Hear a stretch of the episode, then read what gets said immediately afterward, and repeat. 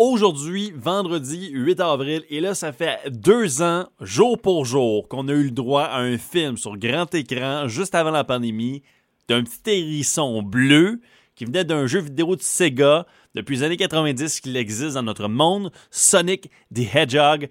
Et là, un deuxième volet à ce film-là, deux ans plus tard, imaginez quand même, alors que les cinémas ont tous fermé suite à Sonic, a été un des derniers gros succès au cinéma vraiment qui a fait son argent à l'affiche sur grand écran.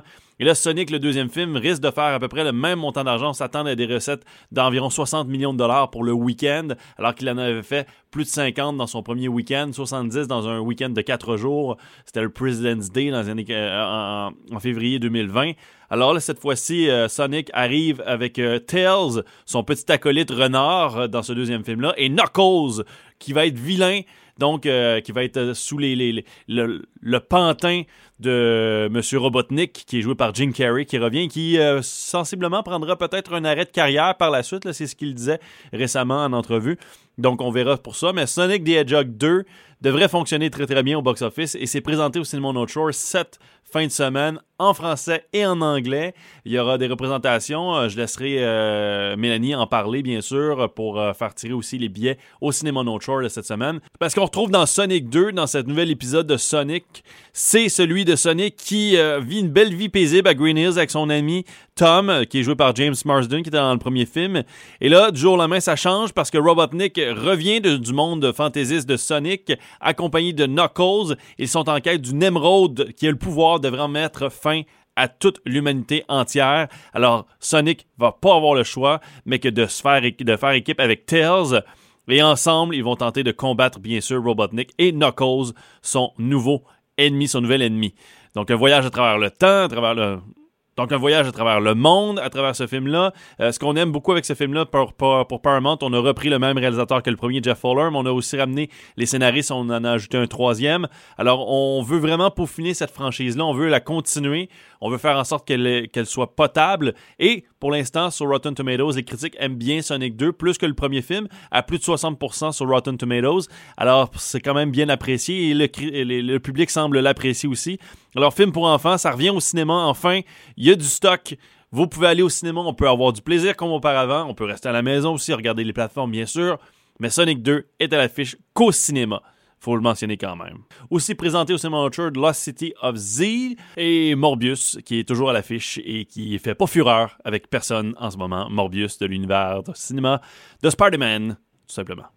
Sur les plateformes maintenant, des films à noter euh, cette semaine. Une nouveauté de Green Knight qui est sorti maintenant, qui avait sorti au cinéma en 2021 est disponible sur Prime. Un film d'horreur fantasy mettant en vedette Dev Patel dans le rôle de Gawain. Gawain qui, est un, des chevaliers de, la table ronde, donc on est dans cet univers-là.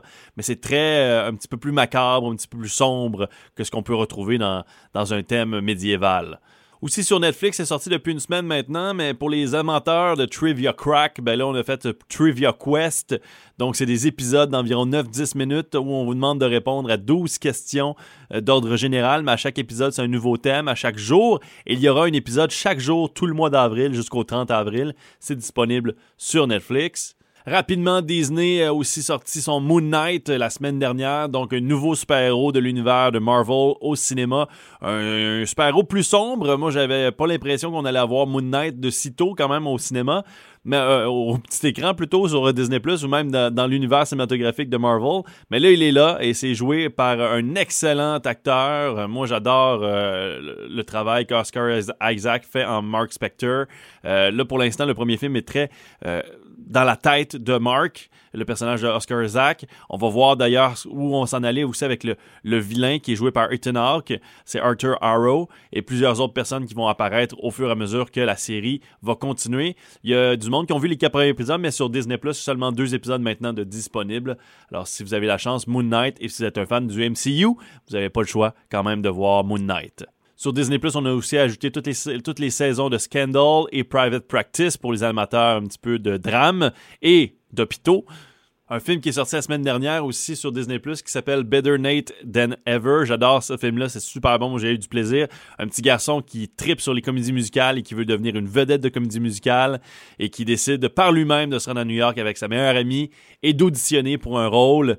Et je trouve ça vraiment amusant parce que le, rôle pour lequel il auditionne, c'est euh, la, comédie musicale de Lilo and Stitch, de Lilo and Stitch. Donc, je trouve ça quand même très, très drôle.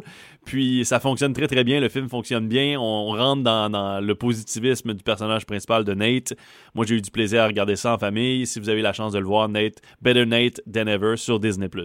Sur Netflix, un drame sentimental maintenant vedette Joey King, il l'aime bien. Elle, elle était dans le Kissing Booth, euh, qui fonctionne très très bien, qui a bien fonctionné, la trilogie Kissing Booth sur Netflix. Et là, elle joue dans The In-Between. Elle a perdu l'amour de sa vie et euh, à travers un accident tragique. Et elle croit, à travers des signes qui lui envoient des réponses de l'au-delà dans ce film-là, euh, alors qu'elle est le cœur brisé, qu'elle sait plus quoi faire de sa vie. Tranquillement, pas vite, elle pense bien sûr que son être aimé lui redonne goût à la vie de In Between, c'est disponible sur Netflix.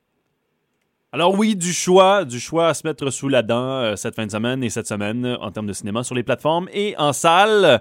On va avoir des billets à faire tirer donc pour euh, Cinema No Shore, pour Sonic, The Hedgehog 2, entre autres, mais The Lost City of Z qui est toujours disponible avec Channing Tatum et Sandra Bullock et Morbius de l'univers de Spider-Man Sony. Bon cinéma tout le monde!